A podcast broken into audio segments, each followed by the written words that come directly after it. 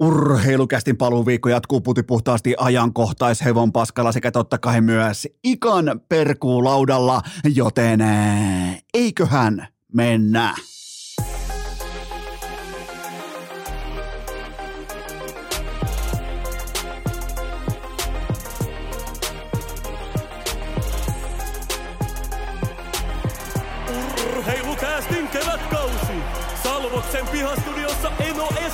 Tuottaja Kope ja Pikku Taavetti.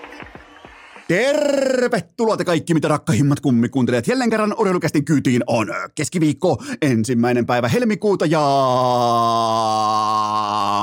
minä, tuottaja Kope ja Pikku Taavetti allekirjoitetaan vaikka välittömästi asiakirja, jossa todetaan, että tästä sekunnista eteenpäin urheilukäst on huippuuskottava journalistinen tuote. Täällä kukaan ei kännipäissään parkkeeraa autoa. Täällä ei syyllistytä maanpetturuuteen. Päinvastoin oikeastaan tehdään asiat selvinpäin ja tehdään nimenomaan sinivalkoisen leijonalipun puolesta. Nimittäin nyt meidän tehtävänä on pelastaa suomalainen leijona, brändi, leijona, jääkiekko. Mikä sen arvoa just nyt, just tällä hetkellä polkee alaspäin? Kyllä vain EHT, farssimainen fiasko jääkiekko. Ja mä oon jatkossakin ihan täysin ok sen kanssa, että Jukka Jalonen valitsee random pelaajia, kuten vaikka jumalauta Juha-Matti Aaltonen viisi vuotta sitten ollut viimeksi sinivalkoisessa nutussa 37-vuotias miljonääri. Niin mitä se lähtee tonne pyörimään? Minkä takia te otatte Juhilta pois sauvakävelysession? Fantastinen kevät ilman Mikkelisäkin. Minkä takia Juha-Matti Aaltonen laitetaan pukemaan puoliväkisin leijonanuttua päälle tässä kohdin? Eno Esko ei ymmärrä, mutta fakta on se, että jatkossakin Jalonen voi valita kourallisen pelaaja jollekin ää, asiakirjalistalle. Tossa on pelaaja, tossa on pelaajalista ja kukaan ei lähde paikalle. Jalonen näyttää tällä hetkellä loistavaa esimerkkiä sen puolesta, hän ei aio itse lähteä EHT-turnaukseen koutsaamaan ja se on tismalleen oikea valinta. Se antaa oikean kulttuurin liittyen tähän pelleilyyn, joka on siis EHT-jääkiekko. Mä annan teille esimerkin mun omasta elämästä. Mun ammatti on olla podcastaja.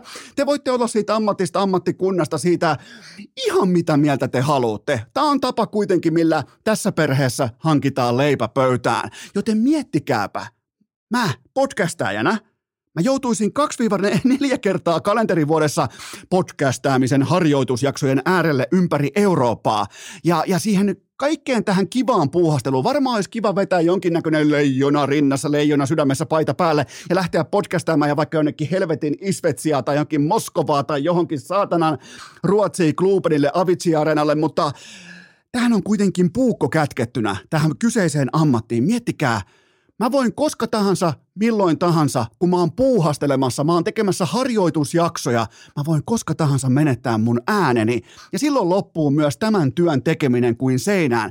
Mä oon koko ajan yhä tavallaan niin kuin kasvavissa määrin mä oon miettinyt sitä hyvää, että niin kuin ikamaisesti öisin, Ika on muuten loistava vierailu tänään, Ikalla siis fantastinen perkuulauta tänään, mutta mä oon ikamaisesti valvonut hyvä, etten öitä siitä syystä, että mm, mun mielestä on aivan järkyttävää, että työnantaja joutuu nukkumaan kännykkätyynyn alla, kun nämä jätkät höntsää jossain jotain Sveitsiä vastaan, jossain aivan täysin, ne ei kiinnosta pelaajia, ne ei kiinnosta valmentajia, ne ei kiinnosta meitä faneja, ja siltikin steikkinä panoksena on jatkuvasti se, että sieltä voi tulla se puhelu, okei sun ykkösketjun sentteri on sitten loppukauden sivussa, että tota, joo, meni tuossa Kuubaa vastaan nilkka, että et, sorry, ja Tämä on ihan Tämä on käsittämätöntä, että tuonne lähdetään pyörimään.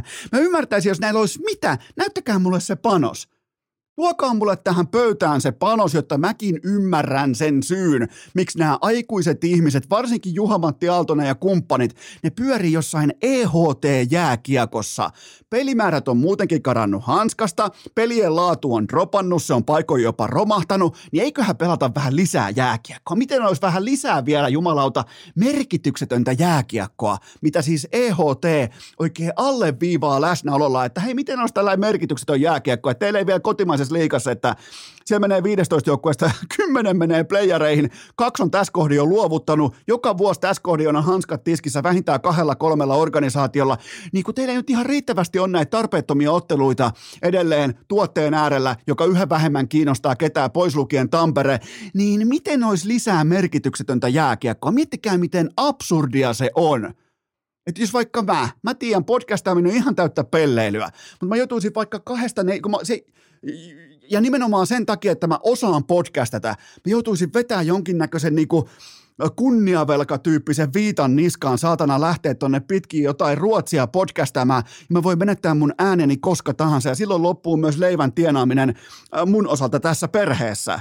Joten on tämä, mä, mä ymmärrän EHT vanhana instituutiona ja tietyllä tapaa niin kuin nostalgisena sitä on kiva muistella jotain mm, tiettyjä aikoja, kun oli vaikka Karjala-turnaus, haippi oli korkealla, mutta ja tällaisena niin kuin mukavana isänpäivätapahtumana, se vielä menköön, mutta on, oiskohan nyt ihan oikeasti aika sulkea kansia mennä eteenpäin. Jukka Elonen näyttää loistavaa esimerkkiä, hän ei lähde paikan päälle polvileikkauksen takia, niin älkää lähteä, tehdään se ratkaisu. Ratkaisukeskeistä journalismia, kukaan ei lähde paikalle. Se on siinä, tuossa on nimilista, tuossa on pelaajat, kukaan ei lähde paikalle. Tämä on ihan absoluuttista pelleilyä. Kukaan ei kaipaa leijona joukkuetta, jos ei se ilmaannu paikan päälle EHT-turnaukseen. Kellään ei tule ikävä. Edes pelaajien vanhemmat ei huomaa, että ne muuten feidas tuosta turnauksesta, koska ne ei kato. Siitä on kyse. Pelatkaa merkityksellistä urheilua, jääkiekkoa, koripalloa, jalkapalloa. Meillä on ihan riittävästi tällaista SM tyyppistä mautonta, väritöntä, hajutonta hevonpaskaa, joka ei edes haise paskalle, koska sekin on niin kulunut kasa vanhaa lantaa, että se ei oikein enää niinku, se ei saisi ihmisiä nyrpistämään nokkaansa, kun kävellään ohi. Siis mun mielestä on ihan uskomatonta, että nämä satojen tuhansien investoinnit laittaa työuransa likoon kaksi-kolme kertaa vuodessa päivärahoja ja huopatakkia vastaan. Että onko se, onko se Jääkiekkoliiton niin sanottu kunniavelka, niin onko se todella näin syvälle selkäytymiin nakutettu? Miten tästä pelleilystä ei päästä irtaantumaan? Miten EHT-spedeilystä ei päästä irti? Miten, miten, miten nämä pelaajat ei vaan yhtäkkiä ilmoita jonkinnäköisenä yhteisenä yhdistyksenä tai mä en, mä en tiedä minkälainen yhteen saattuma se pitäisi olla, pitääkö lähteä kävelemään eduskuntatalon rappusia tai jotain, mutta miten ne ei vaan kollektiivina ilmoita, että pelatkaa vittu keskenänne.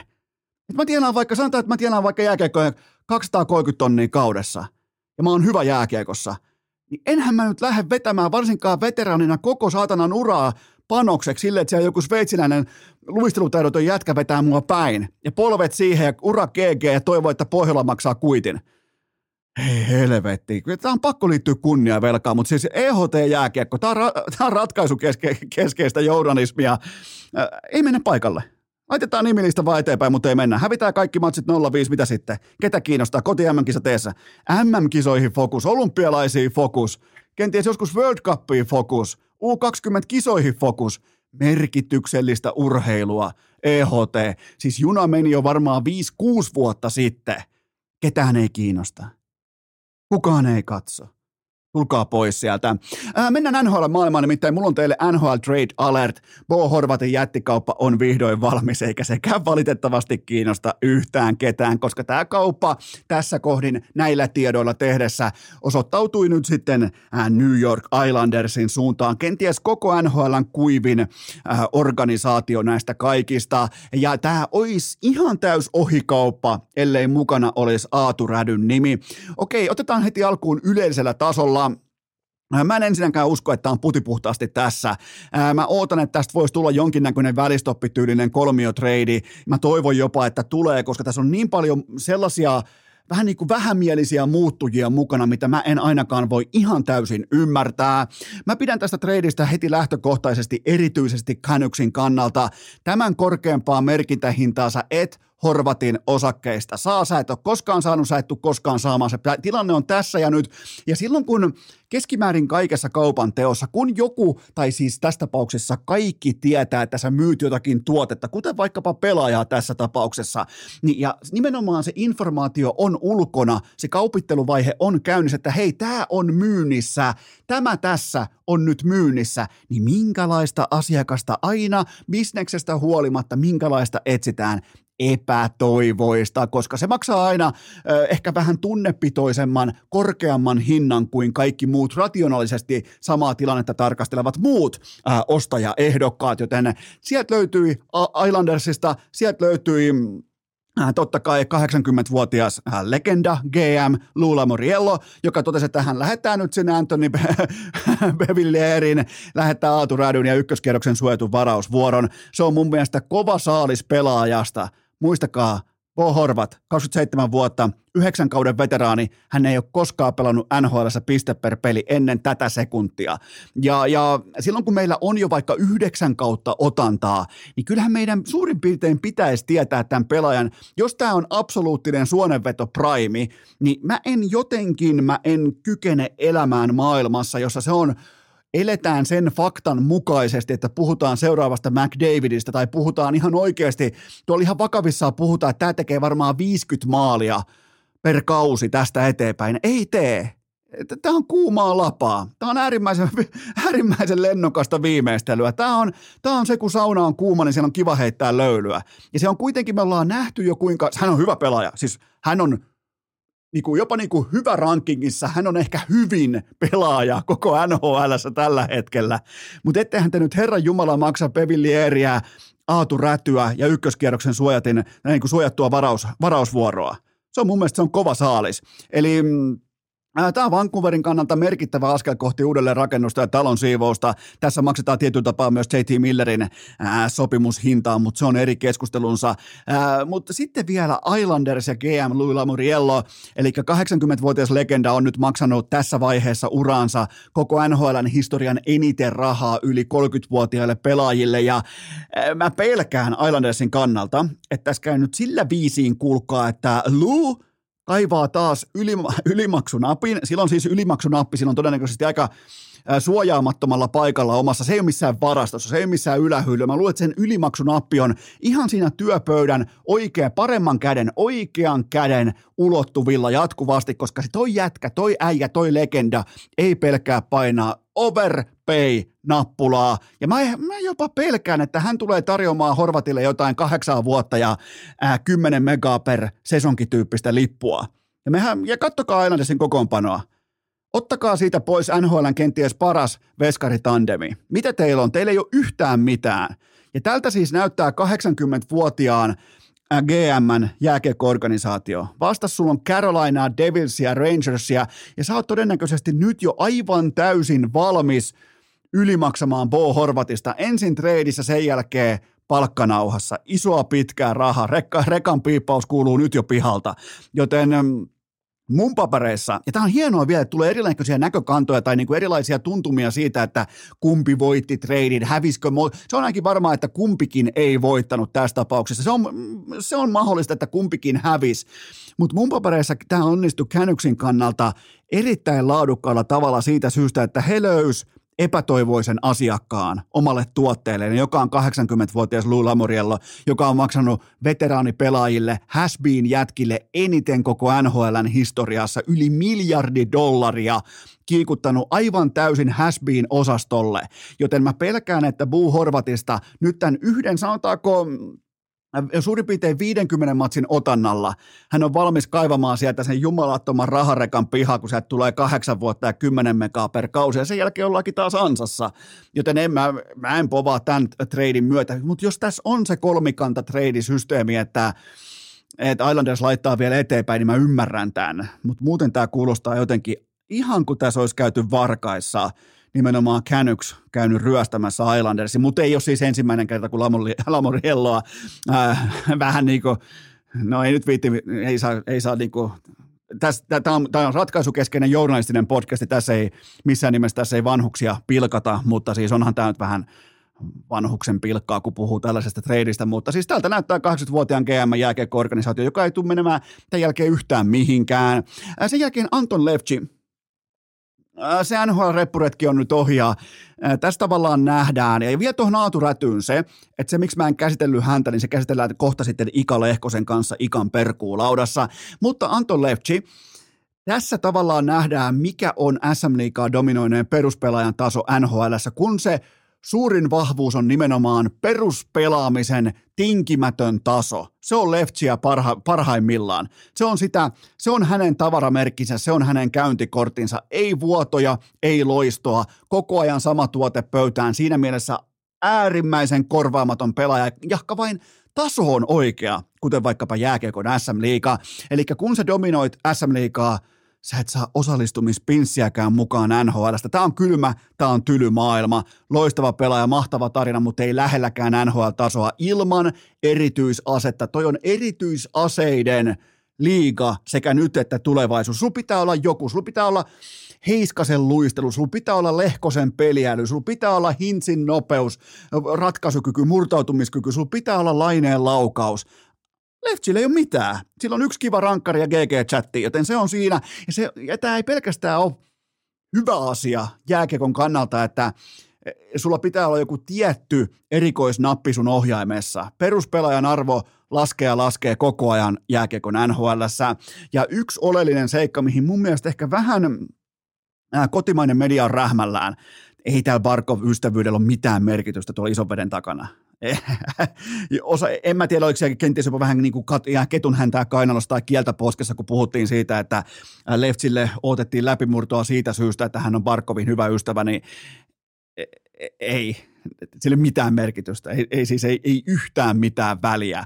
Joten tota, mä nostan hattua kuitenkin Leftsin sisukkaalle lähdölle. Aika moni 27-vuotias ukko nykymaailman tilassa olisi todennut, että nää, ää, enpäs muuten lähdekään, mä lähden Sveitsiin. Joten mä nostan hattua tälle, että hän ainakin tietää, ei tarvi jossitella siellä jossain mikä olisi konttorin terassilla kesällä, että no kyllä musta niin kuin kesällä 2039, että kyllä minusta silloin parhaimmillaan, niin kyllä minusta NHL-pelaaja olisi tullut.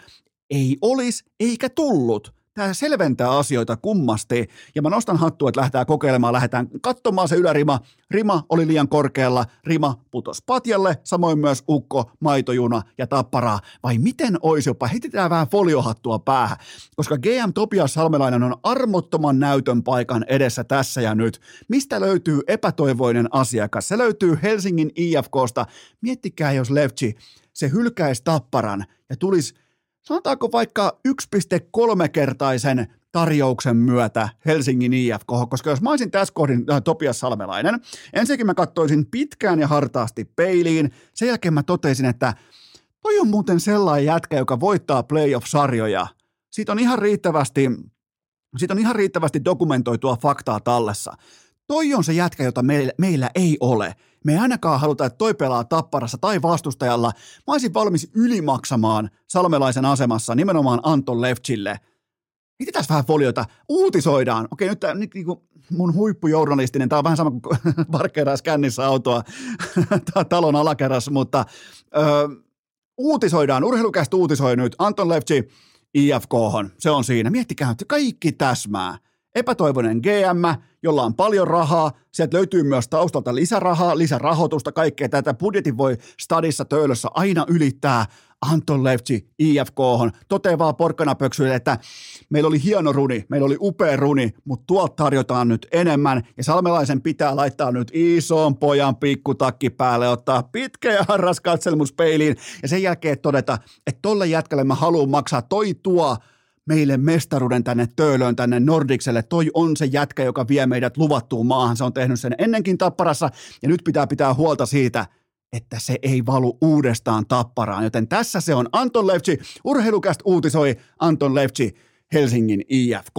Äh, muistakaa tähän kohtaan olut kolpakot, ne löytyy osoitteesta hikipanta.fi. Menkää tsekkaa kaikki muukin. Koiran takkeja löytyy joka lähtöä, kaiken näköistä vauvan podeja hikipanta.fi ja kiitokset näin kolpakon hengessä. Voidaan vaikka skoolata sille, että kääriä kommentit on ollut todella mielenkiintoisia, todella koskettavia, todella äh, samaistuttavia. Se oli mun mielestä Kääriältä upea vierailu maantai jaksossa, rohkea puheenvuoro, menkää kuuntele, jos ette ole kuunnelleet. Ihan siis yksi varmaan parhaista urheilukästi vierailuista ää, tähän saakka ja, ja kiitoksia teille kaikista kommenteista liittyen siihen ja omista tarinoista ja siitä, että miten pystyitte samaistumaan siihen vastoinkäymisten aaltoon, mikä Kääriällä on ollut. Ää, sitten lyhyesti A-nuorten SM-liikasta ennen kuin siirrytään kohti Ikan perkuulautaa, niin mä kerron teille pikaisen tarinan suurin piirtein 20 vuoden takaa täältä maaseudulta, nimittäin aina kun me vedettiin pelikansin toppatakki päälle. Me ei oltu kauhean hyviä, meillä ei ollut kauhean kokenut päävalmentaja, me oltiin ehkä vähän urheilullisesti sellaisessa niin räkänokka-vaiheessa. Me ei ihan niin kuin tiedetty sitä, että mitä me ollaan tai mitä me halutaan olla, mutta varmaan on se, että joka ikinen kerta, kun mentiin kaukaloon, siellä pelattiin jostakin, siellä pelattiin voitosta, sarjapisteestä, playoff-unelmasta, mistä tahansa, voitolla ja tappiolla oli vielä meidän aikana A-junnuissa, jääkiekossa, yön ja päivän ero. Taivaan ja helvetin ero, voitto, tappio, hyvin yksinkertaista ymmärtää.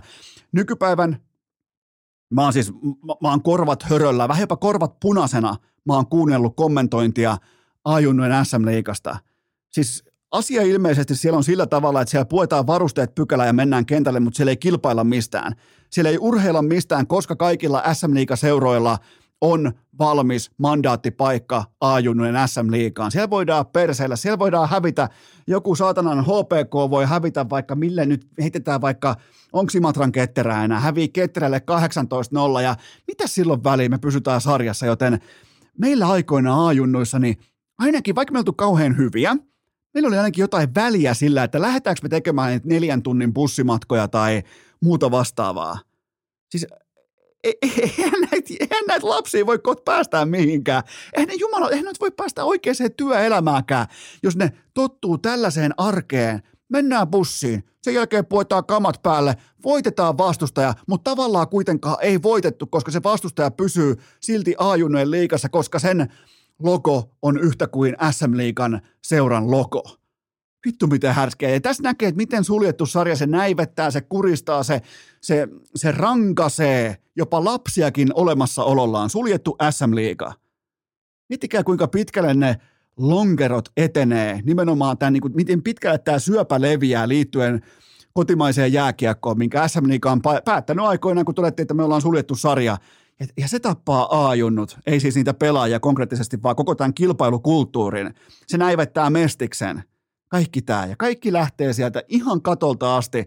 Ja tämä on tämä aajunnujen SM Liiga. Mä oon nyt kuunne, yrittänyt kuunnella tästä tovin verran sitä, että mitä siellä on, niin en mä tunnistanut sitä samaksi paikaksi, missä mä itse olen joskus pelannut. En ollut kauhean hyvä, mutta pelasin kuitenkin ja se oli selkeä asia, että ootko voittanut vai hävinnyt. Tämä kuulostaa ihan saatanan huolestuttavalta.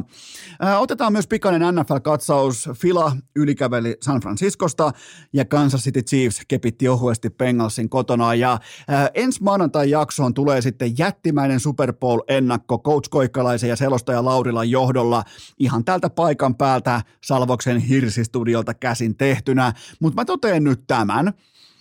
Super Bowlissa Philadelphia Eagles tulee dominoimaan line of scrimmagea ja tönimään punavalkopaitaisia poikia ympäri kentän, nimenomaan siinä merkittävimmällä linjalla, kun puhutaan puolustuksen linjan pelaamisesta ja hyökkäyksen linjan pelaamisesta. Mä annan Filalle kummassakin kategoriassa niin merkittävän edun, että mä, mä, en, mä en välttämättä pysty näkemään mitään muuta kuin Fly Eagle Fly-tyyppisen ylilennon, ylimarssin.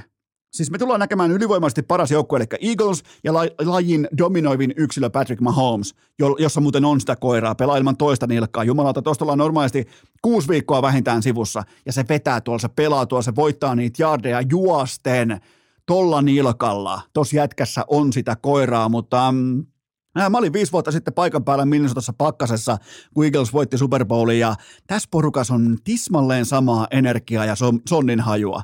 Tässä on erittäin paljon samoja asioita, joten tulee todella hauskaa, kun Coach Koikkalainen koettaa puhua Lifetime Eagles-fanina. Se koettaa puhua jotenkin. Mä tiedän, että tämä on tulossa tämä vaihe mun eteen, kun Coach Koikkalainen yrittää alleviivata sitä, että miten Kansas City Chiefs onkin ennakkosuosikki tähän otteluun. Joten mä lähden siitä, että Eagles, mä en voi ymmärtää, että ne on vaan puolentoista pinnan suosikki. Mun mielestä niiden pitäisi olla neljän tai, neljän tai viiden pinnan suosikki vähintään, joten tota, tulee hieno Super Bowl-ennakko vaikka tulee hieno Super Bowl, koska jos, jos ja vielä kerran jos Mahomes ottaa sen jättimäisen matsin tohon, niin silloin meillä on, meillä on klassikko, meillä on kulttiklassikko käsissämme, joten, joten tota, ja se voi myös pelastaa nämä playoffit, koska nämähän on ihan täyttä roskaa. Joten mä, mä lataan todella kovat odotukset Super Bowlille.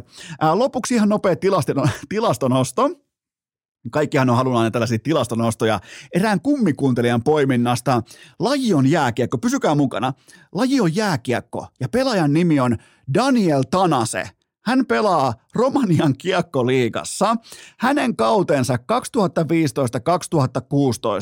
Tanasella 30 ottelua vyöllään. Näissä matseissa miinus 223. Eli se on seitsemän ja puoli raatia pakkasta per ilta. Daniel Tanase, ihan pommin varma kyttyrä selkä grindaa ja, koska tahansa tervetullut urheilukästin palloseuraan. Urheilukää! Tuottaja Kopessa on vähemmän koiraa sisällään kuin Laurissa. Tähän välikköön kaikki te urheilun ystävät, kaikki te kummikuuntelijat, äärimmäisen tarkkaan nimittäin mulla on teille Upo uusi yhteistyökumppani, Upo uusi mainostaja ja se on yhtä kuin Renta. Rentan oranssi logo on kaikille meille urheiluihmisille äärimmäisen tuttu tapahtumissa, kilpailuissa, jopa Topi Raitasen kyseenalaisen lyhkäisissä sortseissa. Mutta tietääkö meistä monikaan, mitä Renta tekee? Mä kerron teille nyt, mitä Renta tekee.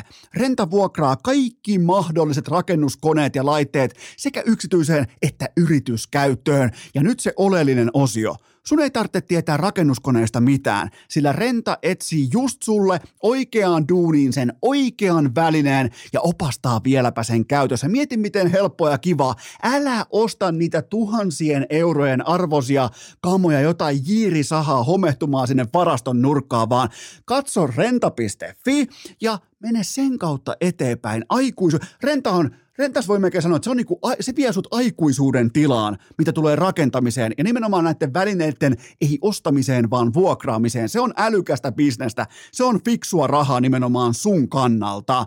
Ja mieti nyt, miten typerää nostaa johonkin himaan homehtuu joku jiirisa. Eihän se ole mitään järkeä. Käytät ehkä kolme kertaa ja se jää sinne. Joten mikäli sä rakennat jotakin, niin muista renta. Se oranssi logo, se kotimainen yhtiö, se firma, joka tukee suomalaista urheilua jättimäisellä energialla, rahalla, oikein mukana ololla, vilpittömällä tahdolla vuodesta toiseen. Joten vuokrauksen voi hoitaa paikan päällä rentan äh, ihan kivijalka paikassa sähköpostilla, voi, voi soittaa, voi ottaa vaikka Renta Easy sovelluksen käyttöön, joten muistakaa, rakentaminen on täynnä stressiä muutenkin, joten valitse Renta ja helpota taakkaa heti alkuvaiheessa. Kaikki lisäinfo osoitteesta renta.fi. Äh, tähän kylkee myös toinen huippunopea kaupallinen tiedote, sen tarjoaa Elosen kummileipomo sunnuntaina Ruuneberin päivä ja sehän on yhtä kuin tortun hakureissu ennen sitä. Elosen Premium Ruuneberin torttu on Iltasanomien suuren raadin ylivoimainen voittaja. Tämä on journalismia. Tämä on tiukka raati, tiukkaa journalismia ja Elonen putsas koko pöydän, joten tarkistakaa, että teidän leivosboksissa komeilee sunnuntaina Elosen logo, kotimainen palkittu perheyritys Keski-Suomesta, joten nyt sinne kauppaa ja Elosen Premium Runeperin torttuja matka on muuten hyvä, on muuten maistanut, on, on kokeillut ja on muuten oikein sulaa suussa silleen, että kun sä haukkaat sitä Runeperin torttua ihan ylhäältä alas, niin ai että kun se mukavasti sulaa sun suuhun, joten menkää hakemaan sunnuntaina Runeperin päivä ja pitäkää huolta, että teilläkin on kotimaisen perheyrityksen tuote teidän boksissa. Kaikki lisäinfo osoitteesta elonen.fi ja nyt ikan perkuulaudan pariin. Urheilukääst! Viivelähtöjen kaappifani jo vuodesta 2018. Se on kuulkaa sillä tavalla, että pitkästä aikaa ikan perkuulauta ihan normaalisti tauon jälkeen takaisin Askissa. Kuuleeko Turku, kuuleeko Ika? Kuulee hyvin, että täällä aurinko nousee pikkuhiljaa ja, ja, ja valmistaudutaan hyvää vauhtia niin keskiviikkoa kohti. Miten, miten siellä teillä päin? Tuntuu, että aina jotenkin aurinko paistaa ja täällä maaseudulla, täällä, täällä on räntää, täällä tulee joka toinen päivä tulee vesikuuro, sen jälkeen tulee pakkasta, mahdollisimman paskamainen keli koko ajan, niin teillä on siellä aurinko ja palmut ja kaikki, niin ootko varma, että sä oot Suomessa? Kyllä mä Suomessa on, mutta kaikki on asennoitumisesta kiinni, että tota noin, niin mieli kirkkaana ja, ja, ja pysytään positiivisena, vaikka olisi millainen ilma. Mielikuvilla kato edetään eteenpäin. Niin, toi on pikemminkin sellainen mindset-tyyppinen homma toi sun keli. Kun aina kun nyt ollaan tehty, taitaa olla 18 vierailu jo, 18 keskiviikko tähän kauteen, niin, niin tota, tuntuu, että sulla on siellä aina auringonpaistetta, niin se onkin vain ikan kirkas mieli.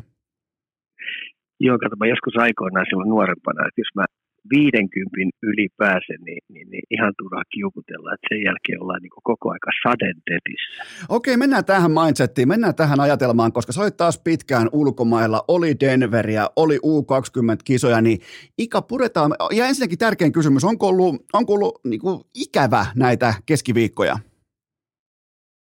Tietyllä tavallaan kyllä. Että kyllä tuo puolitoista kuukautta melkein, kun tuossa painettiin maailmaa läpi, niin, niin, niin kyllä siinä loppukohti niin rupeaa vähän niin kuin matkamäsymystäkin tulee ja ja, ja koti, rupeaa, koti rupeaa kiinnostaa entistä enemmän, mutta oli hyvä reissu kyllä, niin vai, vaihtuu Corslight ja ravintolasiivet vaihtuu sitten Riitan lihapulliin ja lasimaitoa siihen, niin saadaan ikäruotua.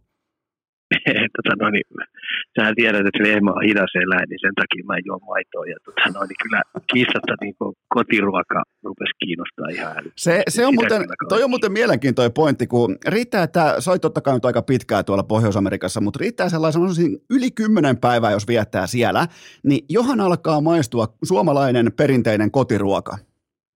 Totta, kyllä. Ja sitten kun sä oot tottunut tietynlaiseen ruokarytmiikin ja tietynlaiseen mm, makuihin, niin kyllä vaan rupeaa äkkiä kaipuu tulee. Ja nimenomaan, Pari viikkoa, niin ja, ja, ja nimenomaan vielä se, että tota, kun Suomessa tekee itselleen vaikka aamupalan, niin siinä on vaikka pari leipää ja sitten siinä on kuppi kahvia, ehkä joku tuore mehu ja voi olla vaikka banaani. Niin Amerikoissa, jos lähtee sitten aamupalalla ja erehtyy vielä vaikka ravintolassa tai jossain äh, kahvilassa tilaamaan aamupalan, niin jumalauta, kun alkaa tulla tavaraa. Siis ihan käsittämätön määrä kamaa pöytää ja, ja, ja se on oikeastaan niin kuin jos sä kahdeksalta meet aamupalalle Jenkeissä ja syöt ihan tosissaan, niin sanotaanko 12 jälkeen ehkä voit olla työkykyinen?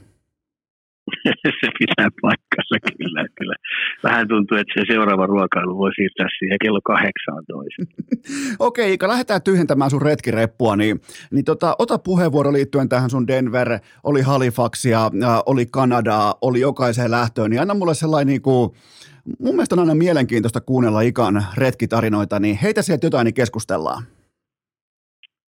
No joo, ensinnäkin sitä menee aina toiveita täynnä ja, ja, ja luulee tietävänsä kaiken näköisistä jutusta ihan älyttömästi, mutta sitten kun pitää tota noin, niin, niin jursimaisesti, niin on suuret silmät, isot korvat ja pieni suu ja sitten hämmästelee maailman menoa ja sitä huomaakin, että, että kyllä maailma menee kovaa vauhtia, kun puhutaan, puhutaan niin huippuurheilusta ja varsinkin joukkuepeleistä, mitä tuolla on. Et kun mäkin pääsin seuraamaan sitten tietenkin NFL NFL, niin, niin, niin siinäkin niin jätkien vauhti ja tämmöinen fyysinen, fyysinen juttu. Että totta kai kun tiedät, ne pelaa niin vähän pelejä, niin nehän harjoittelee ihan älyttömästi. Että se on oikeastaan se harjoittelu on keskiössä, niin nämä erikoistilanne pelipaikat, mitkä joka jätkällä on, niin kyllä ne on viritetty ihan järjettömyyksiin. Et, et, et ensinnäkin se juoksuvauhti sen pallon kanssa, se taklausuhan alla, kun sieltä tulee vastapalloa, niin jumaliste ne menee kovaa, kun sä oot siinä kentän kentän vierellä.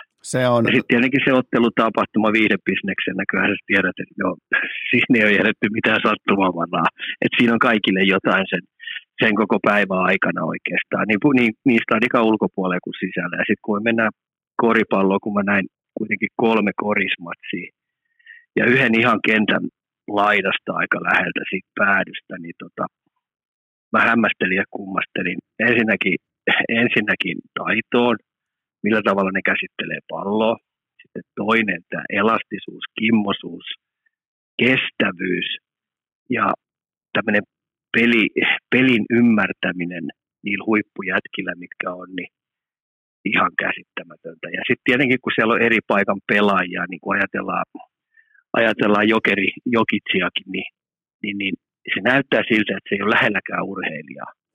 Mutta aivan käsittämätön pelaaja. Mä olin niin kuin suu auki katteli ja pidin turpani kiinni ja hämmästelin, että ei voi olla todellista. Tuossa tossa huippu, huipputasolla kovia joukkueita vastaan, niin se tekee mitä tahansa sen pallon kanssa. Ja mietipä, mä, mä sanon tuosta Jokitsista vielä sen, että Tämä saattaa tulla sulle uutisena tai yllätyksenä, mutta hän aloitti huippurheilijan elämän vasta kolme vuotta sitten. Sillä oli muun muassa tällainen traditio, että se juo joka päivä ihan klassista Coca-Colaa, vähintään neljä litraa. Se lopetti sen, se lopetti sokerin tankkaamisen. Ja mieti mikä raaka talentti, mieti mikä pelikäsitys ja nimenomaan palloilijan sielu sulla pitää olla, että sä pystyt nousemaan jopa NBAn huipulle ja sen jälkeen huipulla toteat, että pitäisikö alkaa reenaamaan. Niin mieti, mieti miten uskomaton talentti. On siis se fyysinen presenssi, mikä silloin oli siellä kentällä ja sitten kun se sai sen pallon – ja sille pistettiin kuitenkin isoin, vahvin, kovin urheilija aina vastaan, niin se piti ihan pilkanaan sitä. Ja, ja sitten tietenkin kun mä näin niitä alkuveryttelystä lähtien, olin hyvin aikaisin hallilla, että mä halusin nähdä, että miten tekee, niin niillä on joka jätkällä niin oma fysiikkakoutsi, joka lämmittää ne. Osalla on oma taitovalmentaja, millä tavalla ne lämmittää itsensä, että se, se pallo pysyy näpeissä ja pallo menee säkkiin siitä. Niin siellä ei edetä kyllä mitään sattumavaraa. Mutta totta kai jätkillä on tietenkin kovat liksat, niillä on varaa palkata ja niistä pitää, pitääkin pitää huolta, koska 82 peliä pelataan runkosarjassa, niin se on viety sitten tosi pitkälle. Ja sitten tietenkin, kun mä pääsin NHL-ryhmän näkemään ihan läheltä pitkän aikaa ja päästiin sitten näkemään ottelupalaveri, päästiin olemaan isukkien kanssa niin kuin aamuharjoituksista lähtien, aamupalasta lähtien, päivälliseen ja siihen, siihen koko, mitä se pelipäivän pitää sisään, niin kyllä mä kattelin suu auki, että voi vissys. Se aamupalasta lähtien pelipäivänä, niin kyllä se on viety ihan viimeisen päälle. Et siellä on laskettu kaikki jutut, millä tavalla pelaaja saa mahdollisimman paljon energiaa ja pidetään huolta, että, että pelaajat on oikeasti tankattu. Ja sitten kun valmistaudutaan otteluun, niin ottelupalaveri kestää, missä käydään vihulainen läpi tosi tarkasti, niin ottelupalaveri kestää minimissään 35 minuuttia joka kerta ylivoima, ylivoimakentällä se on oma palaveri, joka kestää vähintään 12 minuuttia. Alivoimajätkillä on oma palaveri kanssa, joka kestää 10-15 minuuttia, missä käydään vastapuoli läpi. Ja sitten Parkkilan Jussi on koonnut jokaisesta pelaavasta vihulaisen maalivahdista aina päivän, päivän klipit, eli siinä on vähintään 25 klippiä, millä ammutaan kaveriin reikiä. Et kun ajatellaan, että toi taktinen puoli, mihin se on viety tuolla, niin tämmöinen vastaanottokyky pitää olla ihan äärimmäisen kova, jotta sä pystyt rennosti illalla pelaamaan. Ja tietyllä tapaa pitää olla myös stressittömät aivot siitä, että pelaajat ihan jo oikeasti joudu alkaa pohtimaan vaikka, että, että miten tuonne hotelliin buukataan itsensä sisään, miten tämä matka tästä tuonne lentokentälle, miten toi asia, vaan se etuhan luodaan tolla tasolla, kun puhutaan maailman eliittitasosta, niin ne kilpailijathan siellä keskenään siellä tässä tapauksessa kaukalossa, ne on hyvin samantasoisia keskimäärin. Se edunluonti tapahtuu useimmiten jossain muualla, ja se on nimenomaan nämä niin sanotut ilmaiset asiat, kuinka laitetaan asiat järjestymään siten, että pelaajan aivot on stressittömässä tilassa, kun aletaan ottamaan informaatiota vastaan. Ja toi kuulostaa aika lailla siltä, että tämä Colorado vaikkapa Stanley Cup-mestaruus, niin, niin ei perustu mihinkään suonenvetoon tai sattumaan. ei perustu. Ja sitten tota, sit kun mä mietin siinä, kun me oltiin kato otteluparaveissa kaikki isukit mukana. Sitten mä katselin ympärille siinä ja rupesin miettimään, että jos Suomesta tuodaan nuori pelaaja kylmiltään tähän näin, ja se joutuu suoltaa tuon kaikki tietomäärän tuolta, ja sitten se heitetään yhtäkkiä tuonne pelaamaan, ja mä, rupesin miettimään, että se on todennäköisesti niin sekaisin kuin olla, ja vai, koska se rupeaa miettimään kaikkia niitä pieniä detaljeita, että mä vaan viimeisen päälle pystyisin tekemään ne oikein. Eihän sitten pelaamisesta todennäköisesti tule mitään, että se pystyisi heittäytymään, koska sun pitää oikeasti pystyä suoltaan, jotta sä pystyt sen pelitavan niiden taktisten juttujen kanssa viisikotasolla toimimaan hyvin rennosti, niin, niin ei tällä mitä Suomesta nuori pelaaja tulisi. Mä veikkaan, että se olisi ihan kultamalla. Ja ylipäätään, Sitten kun me tullaan niin. Tiety, niin. Ja mä lisään, mä lisään tuohon niin. vielä, mä lisään tuohon vielä, että mä oon paikoin huolissani myös siitä, että mitkä on nuorien, me, me useimmiten puhutaan luistelutaidoista, jääkiekkotaidoista, mutta Joo. mitkä on kommunikaatiotaidot, mitkä on sosiaaliset taidot, mitkä on valmiudet ottaa informaatiota vastaan, mikä on kielitaito, mikä on kommunikaatiovalmius tuolle tasolle, niin, niin mun on pakko sanoa, että harvassa on nämä aaturädyt, jotka ihan suoraan voi kommunikoida. Joo, kyllä se, se menee entistä enemmän, sun on pakko olla niin sosiaaliset taidot tosi kovat ja sitten, että sä osallistut koko aikaa. Ja sitten jos sulla jää jotain epäselvää siinä viisikkotasolla, niin sun pitää uskaltaa poimia ja kysyä sieltä joltain, että miten tämä meni. Ja sitten kun tuo peli on niin saamarin nopeita nykypäivänä tuo NHL, niin, niin sun pitää oikeasti tietää eikä arvuutella. Et, et, ja itse asiassa on mennyt vielä siihen, että sun pitää jopa pystyä viisikkotasolla ennakoimaan. Ja sitten kun se peli on ohi, me tullaan vielä siihen, kun nämä kärkijätkätkin pelaa yli 20 minuuttia, niin ei, ei siinä äkki oteta kamoja pois ja kuule lähdetä kotia siitä, vaan se on semmoinen tunnin prosessi, kun ne ajaa sen koneen alas kaiken näköisillä omilla toiminnoilla fysiikkakoutsien kanssa, jotta ne pystyy seuraavana päivänä harjoittelemaan. Se on aika pitkä prosessi, että kyllä mullakin esimerkiksi kotiottelun jälkeen niin saattoi mennä puolitoista tuntia, kun mä odottelin poikia hallilta että päästään lähteä kotiin. Mietin nyt, mietin nyt Ika sun, mietin sun elämääsi. Ihan, ihan silloin, kun sanotaan, kun sait vaikka 25 vuotta sitten niin, tai tota, 15 vuotta sitten, niin sä varoit Arsia vaikkapa hallilta siitä syystä, että se pelleilee vaikka suihkussa tai laulaa rockia kopissa. Ja nyt tullaan taas tähän hetkeen, että se palautuu, se ajaa koneita alas. Niin jälleen kerran Ika, sellainen kotsalakki päässä, sä ootat jälleen kerran hallin pihassa. Joo, ja sitten kun se on turpaa tullut, niin sitten se se on nuorena poikana piilitettiin, niin nyt ollaan sitten raivona. Ja tässä, kun on, siinä on hirveä ero, ei tiedä, kun pojat on voittanut peli, kun mä katselen Mikkoa tai ja katselen voittopelin jälkeen tai tapion jälkeen, niin esimerkiksi Mikkoa tappiopelin jälkeen, niin en mä uskalla olla sen kanssa samaa käytävää, koska se varmaan olisi kuristanut mut saamassa. Mutta se on, se on mun mielestä se on tärkeä franchise-pelaajan merkki, että sillä on, sillä on merkitystä, että onko siellä taulussa W vai onko siellä L, koska se kantaa kuitenkin, varsinkin Rane, totta kai Arturikin, Makar, McKinnon, niin ainakin jos mä oon jonkun seuran fani, mä ostan tiketin, mä haluan nähdä, että niille pelaajille on merkitystä sillä, että miten just tässä kyseisessä, kenties jopa heittomerkeissä arkisessa ottelussa käy. Joo, on siinä, siinä mielessä voi olla suomalaisista pelaajista melkein kaikista aika ylpeä siinä mielessä, että niille merkkaa se tupla V ihan älyttömästi. Et mä en kovin montaa suomalaisia Jannua saa kiinni siitä, että tota noin, niin ne olisi niin ihan innoissaan vain ja ainoastaan kilpailemassa pistepörssin voitosta. Että kyllä lähes järjestään kaikki härmäläiset on, on kotikasvatuksesta lähtien, niin se voitto, voitto on se juttu, minkä takia ne pelaa. Mutta tiedätkö, kun lisätään niin. tästä matkasta, niin. Tiedätkö, niin, tiedätkö, mitä mä samalla myös ihailen? Kerrankin voitin muuten sulta puheväännön. Meidän kuuntelijat muuten seuraa tätä, että kumpi voittaa tällaisen yksittäisen puhepallottelun. Tällä kertaa mä johan tätä jaksoa 1-0, mutta mä ihailen Ika Salaa myös sitä, että kun näille pelaajille tulee vaikka ää, suomalaisia faneja paikalle tai tulee joku vaikka puoli tuttu tai joku muu vastaava, niin, niin se miten ne kasaa vitutuksen äärellä itsensä vaikka siihen kaverikuvaan ja nopeat nimmarit ja näin, niin, niin niin se on ammattimaisuutta. Ja, mä, ja mun on ikä pakko myöntää, että minä ja sinä, niin oisko meillä sitä, niin kuin, tiedätkö, sitä kykyä, että nyt on, tämä on osa bisnestä, nyt vaikka kuinka ärsyttää, vaikka kuinka oli miinus kolme ja, ja L-taulussa ja aivan päin persettä ja häpäsin itteni kentällä, niin, niin mä en ole varma, että olisiko mulla samanlaista osaamista ja luonnetta enää heittäytyä siihen niin kuin seuraavaan ammattiin mukaan. Siinä matsin jälkeen nopeasti nimmarit, kaverikuvat, ehkä joku ö, pikku chatti siihen ja sitten taas mennään eteenpäin, niin sitä mä ihailen näissä jätkissä ei olisi mulla mitään jakoa. Et mun sietäminen tappio, ihan oikein ei olisi mitään jakoa olla, koska tota, toi, niin en mä osannut käsitellä noita juttuja ollenkaan. Mun meni niinku ihan överiksi.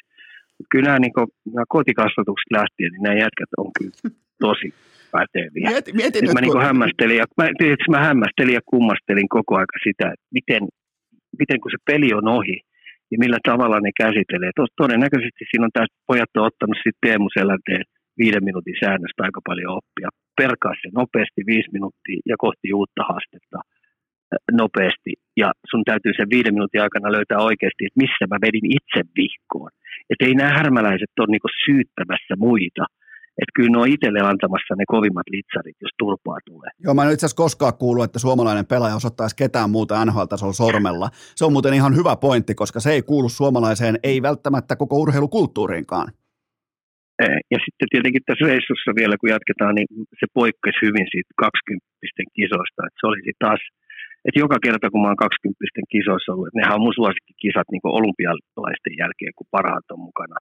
20 kisat on mulle se must nähtävä tapahtuma. Et, et mä oon ollut aika etuoikeudessa asemassa, mä oon aika monta nähnyt paikan päällä, niin kyllä siellä sitten taas silmiä aukeaa ihan älyttömästi. Et se oli tosi kiva reissu että kiitos Discoverille, että ne nappas mut sinne mukaan ja ennen kaikkea sitten sille tiimille, kenen kanssa me oltiin siellä. Että Oskari Saari piti musta ihan hyvää huolta ja sen kanssa oli kiva sparrata kaikkiin noita pelejä. Otetaan tähän kohtaan Ika ihan pien tauko ja sen jälkeen jatketaan juurikin tuosta aiheesta. Urheilukääst!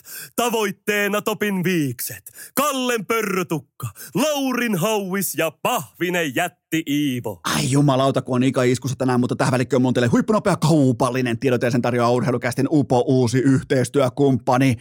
AT, aurinkopaneelit. Mitä mulla on täällä maaseudulla katolla? Mulla on aurinkopaneelit. Mistä ne on? Ne on AT, aurinkopaneelit. Miten toimi homma?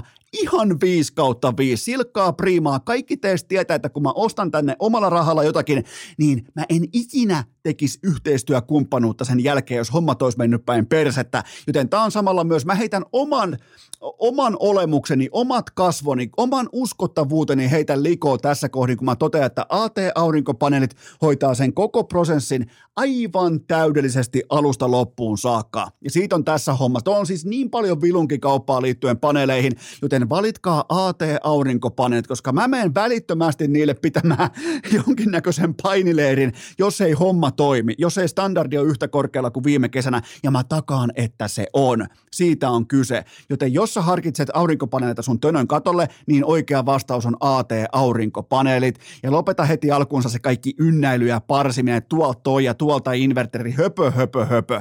Älä yritä tietää paremmin. Ihan vaan kylmästi ataurinkopaneelit.fi ja sieltä tilausta sisään. Osta koko palvelukokonaisuus AT-aurinkopaneeleilta tinkimättömällä avaimet käteen te- tematiikalla, ja se on sitten ihan oikeasti avaimet käteen teema. Se toimii. Mä, mä oon itse siitä tyytyväinen asiakas.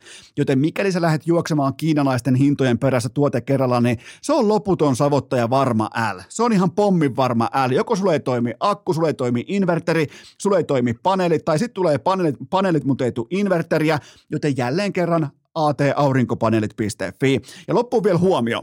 AT-aurinkopaneelit etsii, etsii työntekijöitä tai siis seuraavia aurinkokuninkaita. Mietin nyt, aivan helvetin kysytty tuote, koko ajan tulee kauppaa sisään ja keskiansio on 6,5 tonnia kuukaudessa. Mä toistan, keskiansio on 6,5 tonnia kuukaudessa. Eli nyt te kaikki, jotka kehutte myyntitaitojanne, niin menkää AT-aurinkopaneeleille hommiin. Parhaat nimittäin tienas viime kesänä 20 tonnia kuukaudessa, koska toi kauppa käy, toi tuote myy. Se myy aivan helvetisti. Eli 20 tonnia kuukaudessa on tässä kohdin kärkisuoritus AT-aurinkopaneeleilla. Suomalainen yhtiö, suomalainen työnantaja sekä kaupan teko että rekry osoitteessa ataurinkopaneelit.fi. Tähän kylkee myös toinen huippunopea kaupallinen tiedote. Tämä on muuten mielenkiintoista, kun tulee uusia kumppaneita mukaan, niin ne ensimmäiset mainokset aina hitusen verran venähtää, mutta sallikaa se mulle, nimittäin nyt mennään tutulle pelikentälle. Leader, ne piirtää kellon liideriä, nyt mennään tekemään tuotetesti. Menkää leader.fi ja sieltä urheiluravinne opas. Tämän testin tekeminen kestää suurin piirtein kaksi minuuttia ja siitä saa kosolti infoa mukaansa sen osalta, että mitä sun kannattaa syödä, mitä tuotteita sun kannattaa ostaa kaupasta siitä leader-hyllystä. Ja nyt varsinkin kevät hankien ja hiihtolomien alla Super Hydrate urheilujuomajauhe mukaan kaupasta. Mulla on se tuossa, se on komea purkki ja se on jatkuvassa käytössä. Mutta menkää tekee toi testi ihan oikeasti, leader.fi ja sieltä urheiluravinne opas. Se antaa tärkeitä osviittaa ravintos, nimenomaan sun ravinnon tiimoilta. Leader.fi ja sieltä urheiluravinne opas. Ja muistakaa, Leaderiin luottaa sekä leijonat että olympiaurheilijat, joten miksi et sinäkin Leader.fi ja nyt takaisin Kaljun turkulaisen pakeille. Ur- Urheilukääst! Arsenal valloittaa saarivaltion ja kääriä koko Euroopan. Ja sittenhän me jatketaan Ikan kanssa U20. Mä tiedän, tämä turnaus on kuukauden jo vanha, mutta siellä on muutama topikki Ika, mitkä on niin sanotusti ikivihreitä aiheita. Yksi niistä on ehdottomasti, okei, aloitetaan itse asiassa sen kautta, että anna mulle sellainen yleiskuva, sä tunnelmoit jo sillä, että nämä on sulle isoja, nämä on merkittäviä tapahtumia, niin käydään ensin se tunnepuoli ikään kuin se, että mitä sä koit, mitä sä näit paikan päällä on siinäkin harjoituksiakin, kun mä näin, niin kyllä, kyllä se harjoituksen intensiivisyys, mitä Kanadalla oli, mitä Jenkeillä oli, ruotsalaisillakin oli mun mielestä ihan hyvä meininki. Tsekit oli tosi hyvin valmennettu ja, ja, ja harjoituksista lähtien niin siellä oli aika tarkat askelmerkit. Et suomalaisten maajoukkue, me ollaan vähän totisia torvensoittajia ja, ja, ja vähän näytti siitä ryhmästä, että ne on koko aika huolissaan siitä, että millä tavalla he saa Suomelta, Suomen kansalta hyväksyntää, jos ei tässä oikein pärjätä.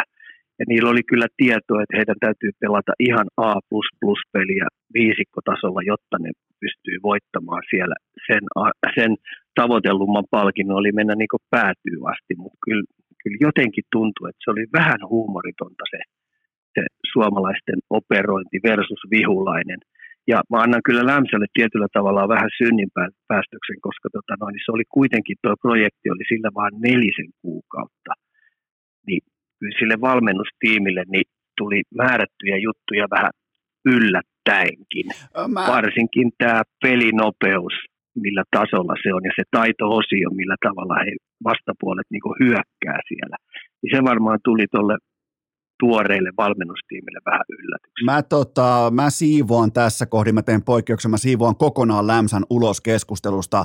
Mä en ole varmaan, mä oon alkanut katsomaan U20-kisoja sieltä jostain Maxi Mafino Genovin, kun se vetää, mieti Ilkka Mik- Mikkolaa vastaan yksi ykkösessä puikot, ja sen jälkeen, nyt puhutaan tosi kaukaisesta ajasta, kun, kun siellä on kahdeksan mestaruuden Mikkolakin askissa, mutta, mutta mä en ole varmaan koskaan nähnyt, että Suomesta luistellaan ja liikutaan tällä tavalla yli. Se oli huolestuttava aika. Joo, no mun aika on sitten alkanut siitä, kun hallista on sammutettu kuule valot. Et, tota, no, siellä oli joukkotappelu ja Suomi sai sitten hopeeta. Et, tota, meillä on vähän eri aikajanalla on, mennään. On, on, on. Tota, no, niin, mutta siinä mielessä olet ihan oikeassa, että tota, se ei mua niinku yllättänyt, että kansainvälinen huippu, huippu, huippupelaaminen nuorten tasolla jo, niin, niin se luistelutaso, taitotaso, kun puhutaan hyök, hyökkäyspelaamisesta – ja, ja siihen sitten paritoiminta ja ketjutoiminta, mitä esimerkiksi Jenkeillä oli jopa ketjutoiminta hyökkäyspelaamisessa ihan todella kovalla tasolla, ja muutamat pakitkin siihen pystyy osallistumaan, niin, niin, niin me ollaan jäljessä ehdottomasti. Sitten ei päästä yli eikä ympäri. Että kyllä meidän valmennusjärjestelmä täällä ei ole ymmärtänyt sitä, että, että tämmöinen kokonaisvaltainen luistelu, luistelu, nopeus, luistelu, kestävyys ja siihen sitten tämä kaikki, mikä liittyy kiekon kanssa toimimiseen, syöttäminen, haltuunottaminen, laukausten laatu, siitä jatkopelit, millä ajoituksella mennään, niin me ollaan pit- aika paljonkin jäljessä siitä. Ja sen takia toi meidän nuorten maajoukkue antoi tosi kovasti tasotusta. Esimerkiksi niin kuin sanoit tuosta Jenkkien maajoukkueesta, niin se tuli silmille tosi lujaa. Kyllä. Sehän oli mun mielestä tämän, ton, ton turnauksen ylivoimaisesti parhaan joukkue. Ja he itse hölmöili sen Kanada-pelin, koska se Halifaxin yleisö pakotti sen 2-0 kun se meni kahteen yhteen, niin se yleisö pakotti sen Kanadan nuorten maajoukkojen voittamaan jenkit. Ne jäi sitten Jyraalle tosi pahasti ja siellä tuli vähän paniikkia, mitä jenkkien valmennustiimi ei pystynyt poikkaseen. Mutta tämmöinen omista lähdöt, viisikkotasolla keskialue, ylitys, siniviivan murtaminen ja se hyökkäysalueen hyökkäyspelaaminen, niin mun silmiin sieltä paistoi 12 NHL-tason pelaajaa aika nopeallakin aikajänteellä. Kyllä. Kyllä. Se oli hurjaa toimintaa. Ja mä nostan, kato Ika, kun mä en tehnyt jaksoja, mulla oli mulla oli kerrankin aikaa pureutua vaikka yksittäiseen asiaan tai yksittäiseen teemaan, niin mä otin teemaksen, että mitä suomalainen pelaaja tekee sillä hetkellä, kun hän verrattain ihan ok luisteluvauhtiin, luistelutempoon saa kiekon. Mä vertasin sitä äh, Kanadaa, mä vertasin USAhan tietyiltä osin. Suomalainen lopettaa luistelun, se lopettaa, liik- se, aloittaa peli, se laittaa pelintekonapin pohjaan, sillä, sillä hyytyy jalat. Se laittaa, se laittaa Otakari Janetski-tyyppisen liuvun päälle samaan aikaan kuin maailman huippu, niin kun se kiekko tulee lapaan, se frekvenssi, rytmin muutos alkaa vasta siitä, ja, ja kun tätä katto riittävästi, kun tämän kanssa teki riittävästi muistiinpanoja, niin se on yllättävän iso se tasoero, koska tuolla otetaan kuitenkin, mä haluaisin heittää tähän jonkun tarkan lukeman, kuinka monta kertaa otetaan vauhtiin kiekko haltuun yksittäisen ottelun aikana, mutta se, se luku on kuitenkin se on suuri, niin tuossa edun luonti, vastustajille, maailman huipuille, se oli erittäin merkittävä versus Suomi. Oli ja mä, mä tietenkin, kun tässä on nyt taas aikaa mennyt kisoista ja, ja, ja mä juttelin ihmisten kanssa sieltä ja sitten mä oon saanut ajatuksien kanssa niin miettiä, niin mä oon ruvennut, ei mulla ole oikeat vastausta, mutta mä oon ruvennut miettiä sitä, että mitäs jos oikeasti nuorten sarjasta ihan alusta asti, niin annetaan hyökkäjiä, tai siis hyökkäyspelin olla se keskiössä. Ne saa vähän niin kuin pellossa pelata. Ja jos se, kun mehän suomalaiset ollaan aika tunnollisia, niin mitäs jos se peli kääntyy omiin, niin Niemisen Villen termeen, niin puolustetaan sitten henkensä kaupalla. Mutta kaiken keskiössä olisi ihan hullun rohkea hyökkäyspelaaminen. Kyllä. Olisiko se keneltäkään pois? Ja nyt ei puhuta ammattilaistensa, ei puhuta SM-liigasta. Ei puhuta miesten, miesten kovista sarjoista, vaan puhutaan meidän nuorten Suomen sarjoista. Pitäisi, jos me annetaan pelaajia ihan oikeasti paukuttaa menemään.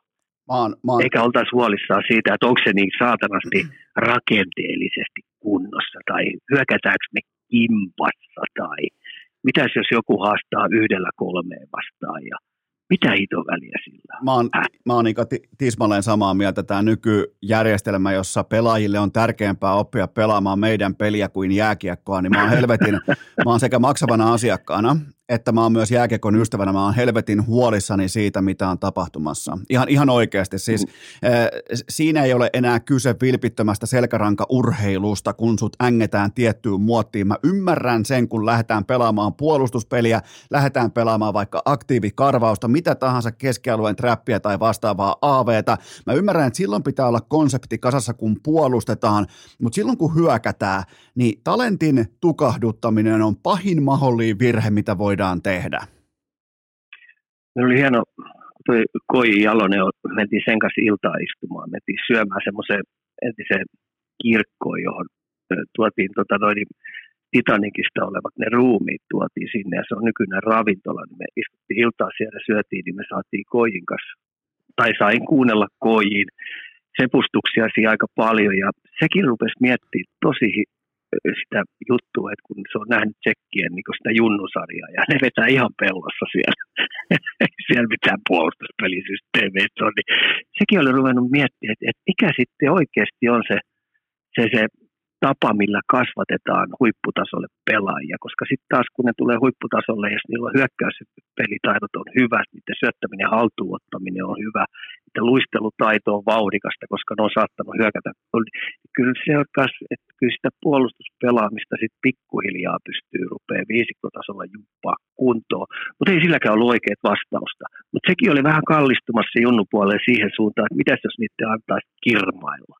Kyllä, Kyllä, Ika on tismalle. Mm. Nyt, ollaan, nyt ollaan mun mielestä huippurheilun ytimessä, koska Suomihan, jos mietitään urheilun trendejä tällä hetkellä palloilussa, huippurheilussa, niin NFLn mestaruus, kahdeksan parasta joukkuetta, seitsemässä offensiivinen päävalmentaja, NBA-mestaruus on ratkottu jo pitkään hyökkäämällä. NHL-mestaruusta sun ei tarvitse edes haaveilla ilman laadukasta hyökkäyspeliä nykyään.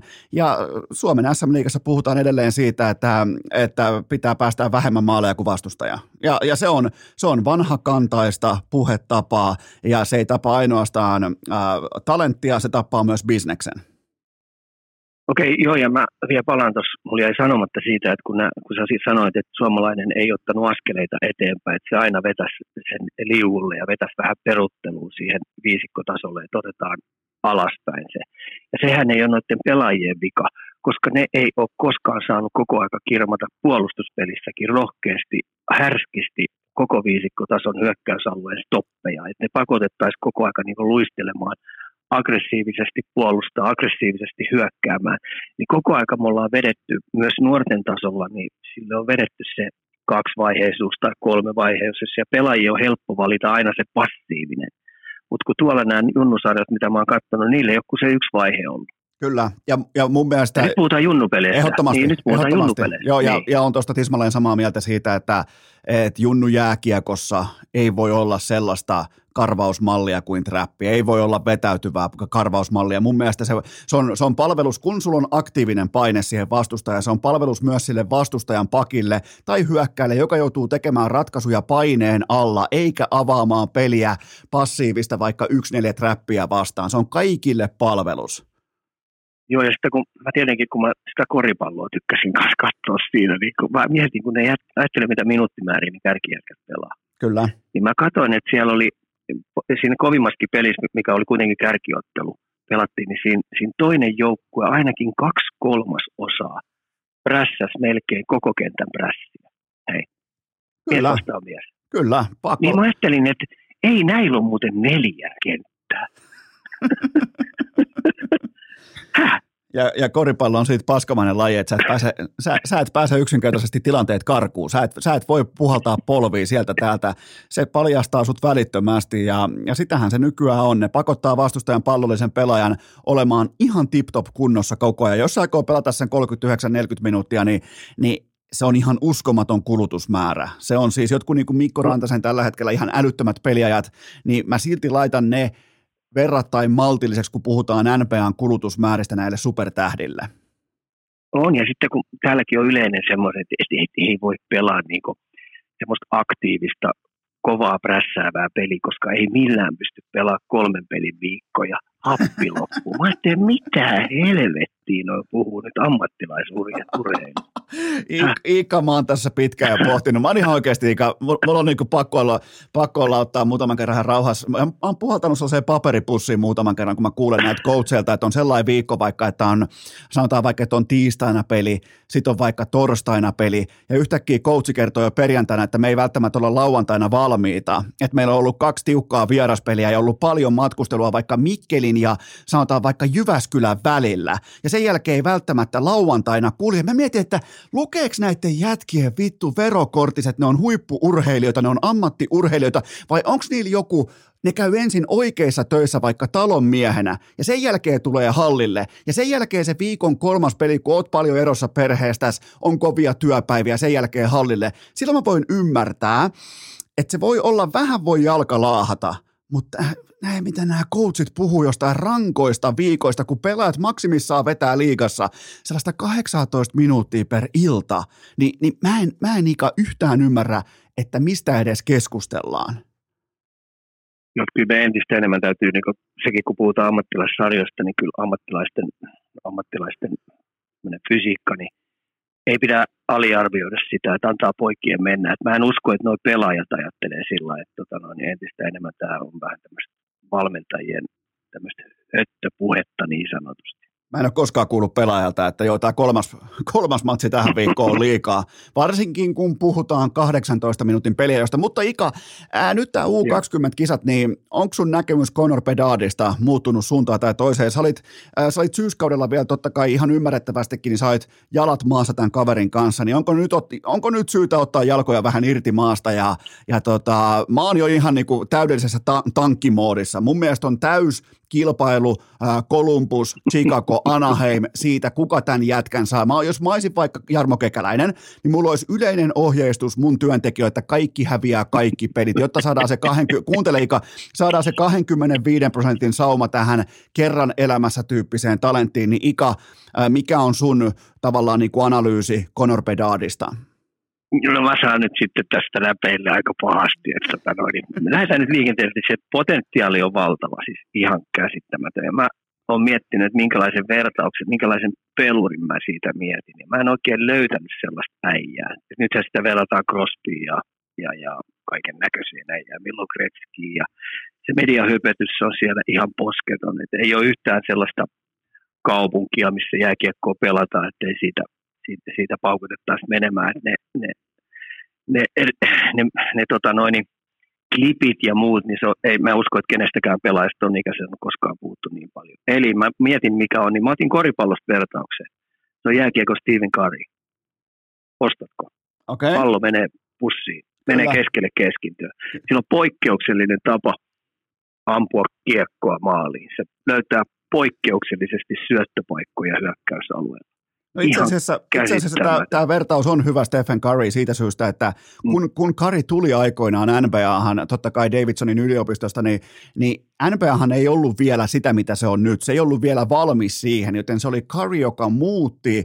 E, sitä ennen hän pelattiin palloa postiin centerille ja selkäkorille päin ja tehdään töitä sisällä ja näin poispäin. Niin Stephen Curry totesi, että mä alan muuten heittää täältä kaukaa. Ja katsotaan, pystyykö kukaan tekemään sille asialle yhtään mitään. Niin nyt tuolla on kaikki playoff-joukkueet. Jos sä aiot päästä playoffeihin, sä heität vain ja ainoastaan kaukaa. Ei ole enää olemassa sellaista heittoa kuin pitkä kakkonen. Se on, se on jännä, kun katsoo nykypäivän heittokarttaa, niin se on joko kolmonen tai se on ihan korin alta viimeistely. Kaikki tämä mid-range heittäminen on ollut kuollut kokonaan NBAsta, mutta mä ostan ton vertauksen siitä, koska kun Stephen Curry tuli NBAhan, niin hänen piti itse luoda se huomisensa, että minkälainen se liiga on. Ja mä tykkään tästä ajatelmasta, että Pedard nimenomaan, kun puhutaan nyky NHL viihteestä, puhutaan sääntömuutoksista, puhutaan siitä, että miten ESPN, TNT haluaa tehdä NHLstä nimenomaan amerikkalaiselle läskipersekuluttajalle erittäin viihdyttävän tuotteen. Mä oon ihan varma, että tämä Pedard istuu siihen tuotteeseen paremmin kuin kukaan seuraavan 15 vuoden aikana.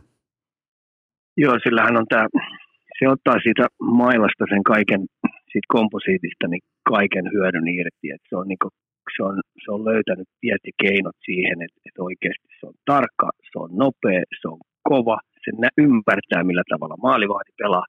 Mutta nyt sitten me tullaan siihen, että, että siellä ei ole vielä NHL-maalivahteja vastassa. Että nämä on junnumaalivahteja, jotka ei ole vielä kovissa sarjoissa kukaan näistä maalivahtia oikein ollut voittava, tai siis huippumaalivahtia. Sitten se tullaan taas NHL-tasolle, ja sitten taas NHL-tasolla puolustajat, ja hänen, hänen vasta, vastapuolet keskipituus tulee olemaan sit 185 ja keskipaino tulee olemaan 95.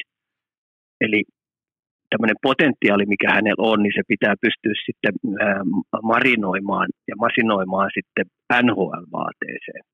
Se... Että, että haaste tulee olemaan kova, tosi kova, että missään nimessä ei pidä odottaa samanlaisia tuloksia, mitä junnusarjoissa on tullut niin kuin aluksi, että se marinointi kestää semmoinen kahdesta kolmeen vuoteen, että rupeaa tapahtumaan. Otetaan tuosta nyt tämmöinen kuivan kesä orava, mikä Davisis pelaa, eli Jack Hughes – niin kyllähän silläkin kestänyt pitkän aikaa, että se on pystynyt rupeaa tekemään runkosarjassa plusmerkkistä tulosta. Niin Pedaarista nyt sitten katsotaan, miten se tapahtuu ja miten tämä siirtymä tulee NHL-tasolla, koska ensi vuonna se tulee pelaamaan. Ja nyt mä miettisin, jos mä olisin GM, niin, niin tota, mä oon niin hullu, että mä saan tästäkin näpeille, niin mä ottaisin tarjouksia vastaan, jos mä saan sen ykköspikin. Oho! Ja hei, value tulisi olemaan muuten aika kova. Mä tiedän, että siellä on niin hulluja joukkueita, varsinkin hei Kanadan puolella.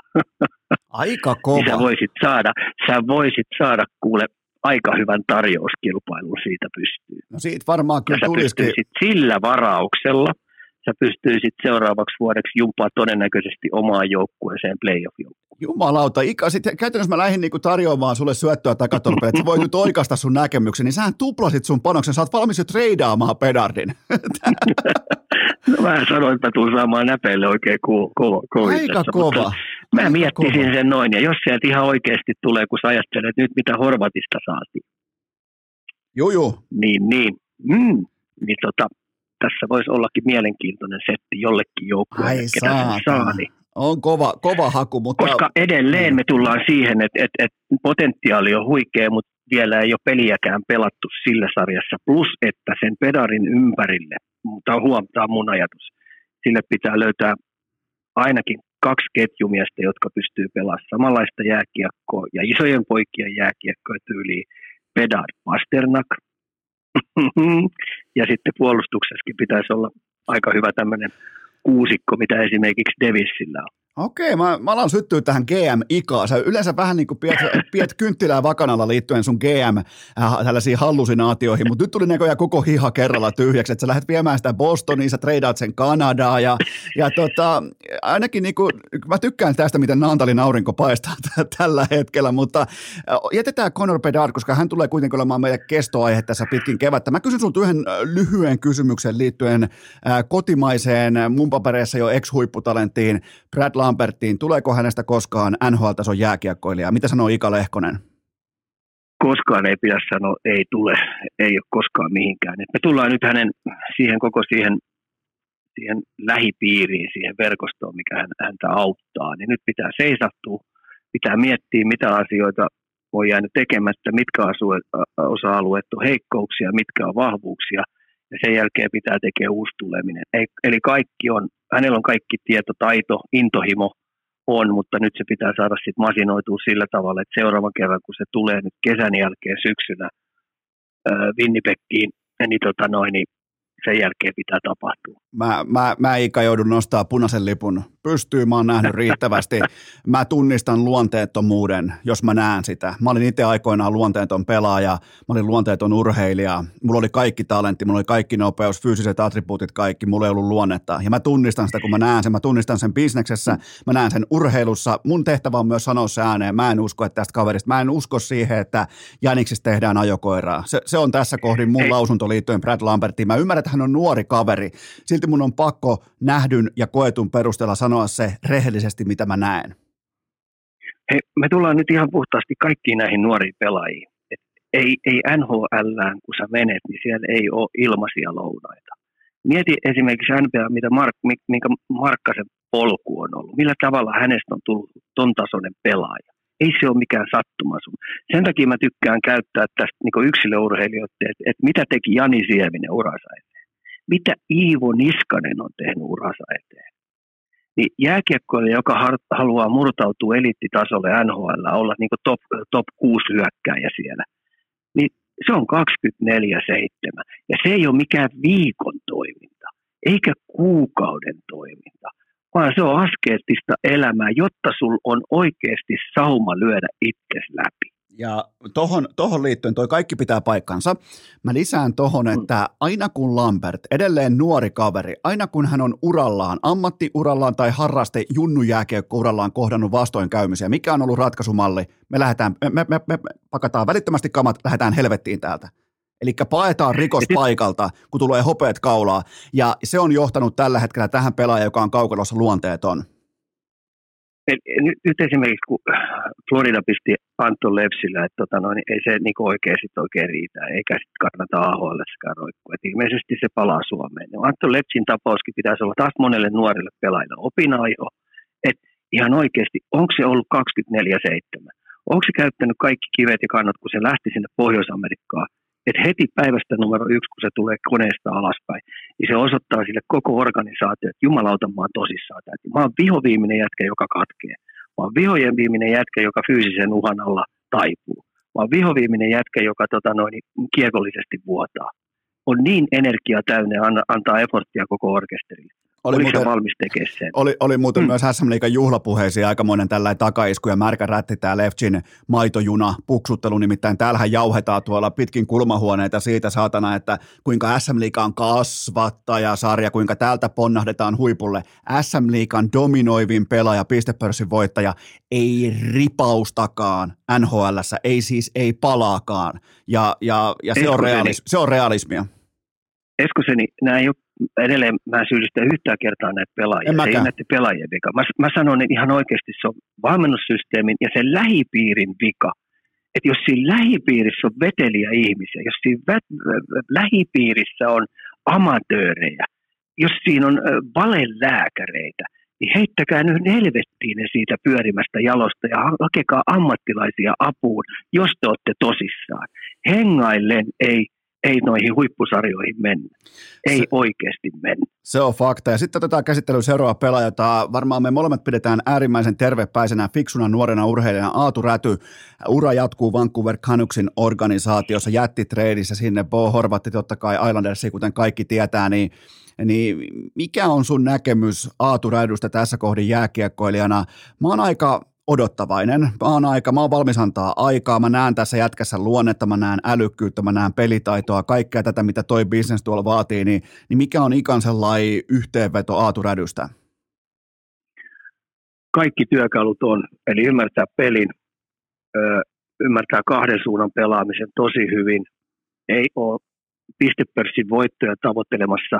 Eli nyt kun se menee Vancouveriin, niin siellä alkaa, niin kuin me ymmärretään, siellä alkaa rakennuspuolella. Siellä on Rick Taket nyt coachina, joka rakastaa duunareita, joka rakastaa sellaisia pelaajia, että on sitkeä kuin tilliliha, ei kyykkää.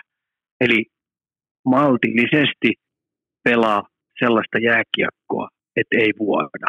Ja pistää fysiikkansa sellaiseen kuntoon, koska se, se on kuitenkin taitava luistele, se on ihan taitava käsittele kiekkoa, niin pistää fysiikkansa sellaiseen kuntoon, että se on parhaissa, parhaiten, parhaassa kunnossa olevia hyökkäjiä, mitä siellä on.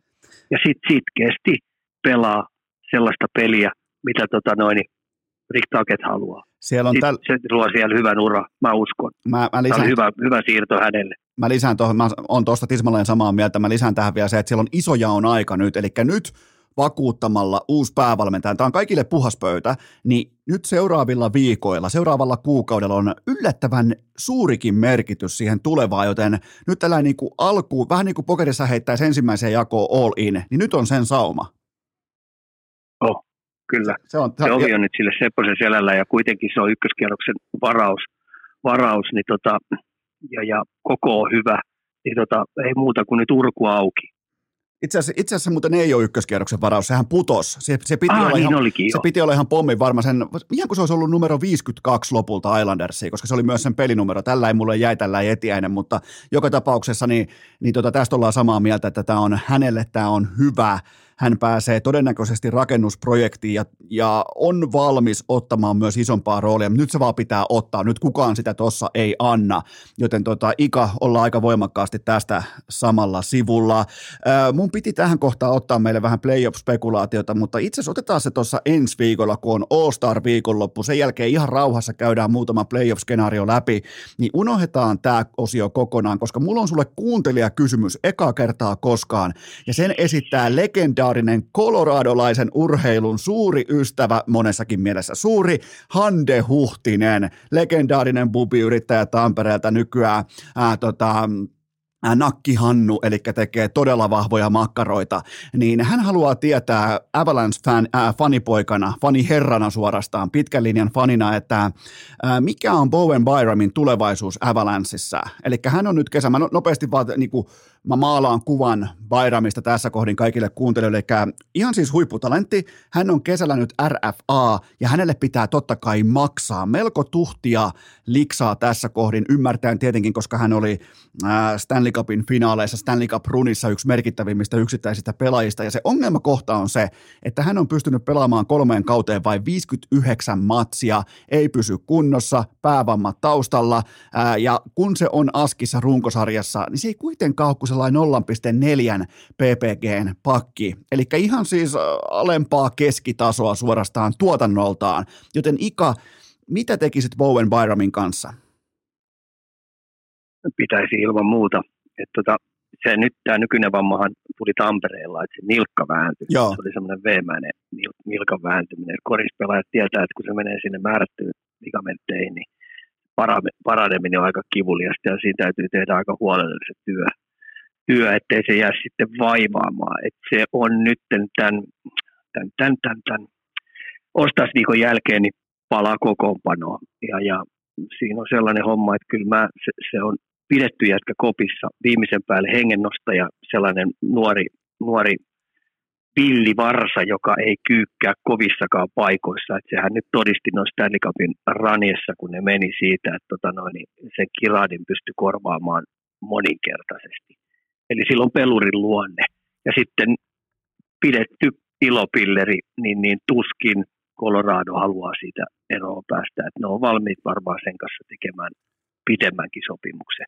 Mutta sitten me tullaan aina tähän, kun se palkkakatto näyttelee tiettyjä juttuja, että pystyykö sen sinne sitouttaa ja millä tavalla. Se siinä onkin, koska siellä on maksettu jo Rantaselle, McKinnonille, Makarille, siellä on maksettu Lehkoselle, siellä on Nikutsinille, näille kumppaneille, niin, niin tota, tästä tulee jälleen kerran GM Joe Säkikille aika mielenkiintoinen helmitaulu eteen, että miten tämä Byram sinne oikeastaan mahdutetaan, koska nythän totta kai kaikki neuvotteluvipu on tässä kohdin vielä Coloradolla, mutta nyt pitää ajatella sinne kolmen vuoden päähän, neljän vuoden päähän, viiden vuoden päähän, että miten nämä palkkastruktuurit tulee etenemään ja miten varsinkin salarikäppi tulee kasvamaan, kuten se todennäköisesti tulee, mutta kuinka paljon sua aika huolestuttaa tämä, että Bayram on kuitenkin enemmän, se on, se on ihan suoraan sanottuna enemmän sivussa kuin askissa?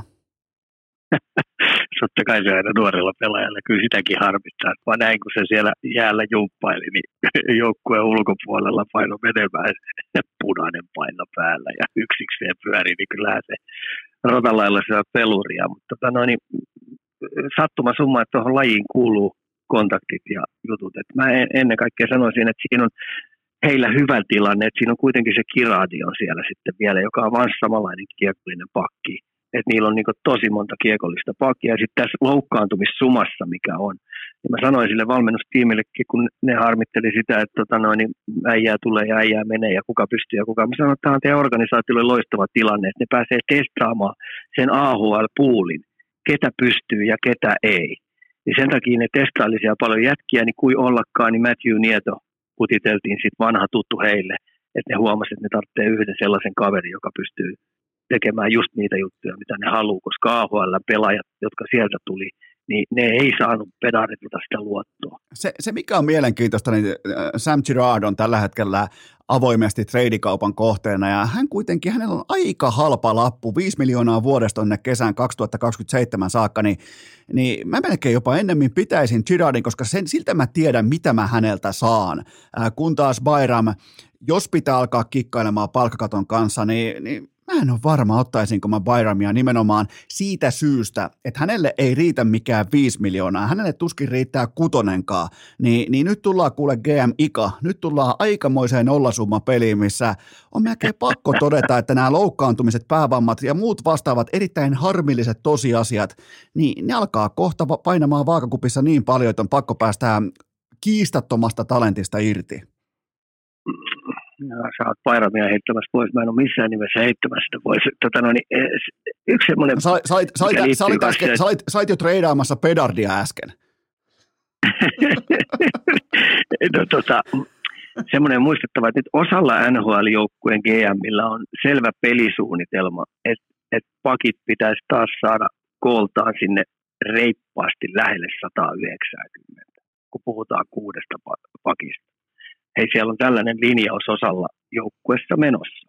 Et kun on katsonut näitä Stanley Cupin mestarijoukkueita, niin, niin muistetaan Saantlussi, minkälainen, minkälainen tonnikeiju äh, äh, kuusikko siellä oli Tampalla, minkälainen pakisto, siellä on isoja pakkia, ilkeitä, niin, niin osa on vähän siihen kallistumassa, että, että ei voi olla kovin montaa pientä taitavaa pakkia siellä. Niin, niin me tullaan myös siihen, että, että, että tota, mitä toi Colorado sitten näiden pakkien kanssa tekee. Koska okay. Mansonia on ollut erittäin ikävä, se on ollut telakalla siellä. Eklundi, iso poika, Ruotsin poika, Dyrkodin, niin Tukholman kasvattia, niin mun mielestä pelannut tosi hyvin. Koko aika parantaa, parantaa, vähän jännittää kiekollinen pelaaminen, mutta muuten on. Niin siinä on kuitenkin, Coloradolla on paljon hyviä aihioita siellä. Sitten äh, McDermottista, mikä siellä on, se Guuni, pakkina selvästi parantanut koko aika. Okei, tekee vielä virheitä vähän sijoittumisen kanssa, mutta tota noin, niin on mielenkiintoisessa tilanteessa, että heillä on kuitenkin aika hyviä jälkiä siellä vielä. Okei, okei, eli Ika pitää varmasti, ja mä oon vähän spekulatiivinen, voidaan tätäkin pitää elossa pitkin kevätä tätä aihetta, mutta mennään, mennään ihan loppusuoralle. Mulla on muutama kestoaihe, jonka mä siirränkin ensi viikolle tai seuraaville viikoille, mutta tämä haluan ihan lopuksi vielä kuulla, että Arsenaalin kevätkausi. Mikä on Ika Kopukan kovuusaste tällä hetkellä? Tämä nimittäin nyt jopa niin kuin tänne maaseudullekin uuteen pihastudioon, niin tänne tuoksuu ää, tota, tykkimiesten mestaruus. Sä oot mulle lähettänyt yhden sun tuotteen tänne heti kun ennen kuin valioliika alkoi, niin tässä lukee, että tämä on arsenaalin vuosi. Kyllä, pitää Et paikkansa. Sä oot aika, aika hyvin ollut kyllä kartalla. Että tota, Arteetalle nostan hattua. Me puhutaan arvoista, puhutaan ilmaisista asioista ja sitten puhutaan lompakon paksuudesta, mitä urheilupuolelle voi sijoittaa, niin mulla on tieto se, että ne ei ole säästänyt niistä tieteen ja, ja, ja vehkeistä ja peleistä ja fysiikkakoutseista ja lääkäreistä, ne ei ole säästänyt niistä penniäkään. Että tota, ne on satsannut niihin ihan älyttömästi. Ja sitten kun tuossa joukkueessa on paljon nuorta talenttia, ja edelleen mulla on sellainen kuti, kutina, että tota, no, niin ne kutittelee sinne – nuorta talenttia vielä lisää sisään. Et tota, tietenkin en rupea serpenttiiniä vielä heittelee, että kausi on pitkä, Älä on paljon nyt. kovia pelejä edessä. Et, et, et, eli mä menen ihan, sä tiedät sen verran, sen verran vainoharhainen valmentaja sielu on vielä päällä, että tota noin, niin mennään puoliaika kerrallaan ja senkin mä pilkon vielä kolmeen viiteentoista minuuttia. Mutta miten Sika, aika isoja päivämääriä edessä, 15. päivä helmikuuta ja 26. päivä huhtikuuta, kahdesti molemmat isojen kohtaamiset, tai siis mestarikohtaamiset on vielä vastakkain, eli Arsenal vastaa Man City ja sitten toisinpäin huhtikuussa, niin voidaan melkein todeta, että tähän kuuden kautta 6-12 äh, pinnan swingi, niin tähän se tulee ratkeamaan. Joo, me saatu, vähän kun se on nuori joukkue, niin me melkein tuo FA-kuppi saatu hävitä niille sä tiedät, miten nuoret, nuori joukkue käsittelee tuommoisen voiton, niin jos mennään pikkasen vähän rotsi auki sit seuraavaan peliin, Ai niin sieltä tuleekin litsari ja se voi aiheuttaa sitten siinä sarjassa kolhun, josta ei nuori ryhmä pääse yli. En huomaa, että painoharhaisuus valmentajana ei ole lähtenyt mä, mä huomaan koska mulla, mulla on täällä itse asiassa, mulla on täällä, mulla on valkopunaista serpenttiinä täällä studion katossa jo. Tämä on ihan selvä tapaus. Ei, ei mulla, mä lähetin Arsillekin jo viestin, että, että nyt ei niinku pysäytä enää mikään. Että et, tämä ei voi mennä vituiksi, ei edes Arsenalilla, ei millään tavalla, joten tota, mä oon jotenkin, mä oon niin onnellinen jo etukäteen, koska tämähän ei voi, huomaatko miten mä jinksaan teidän mestaruutta? Joo, mä huomaan, kyllä joo. tuleeko, tuleeko nenähommat, jos mä onnistun jinksaamaan tämän?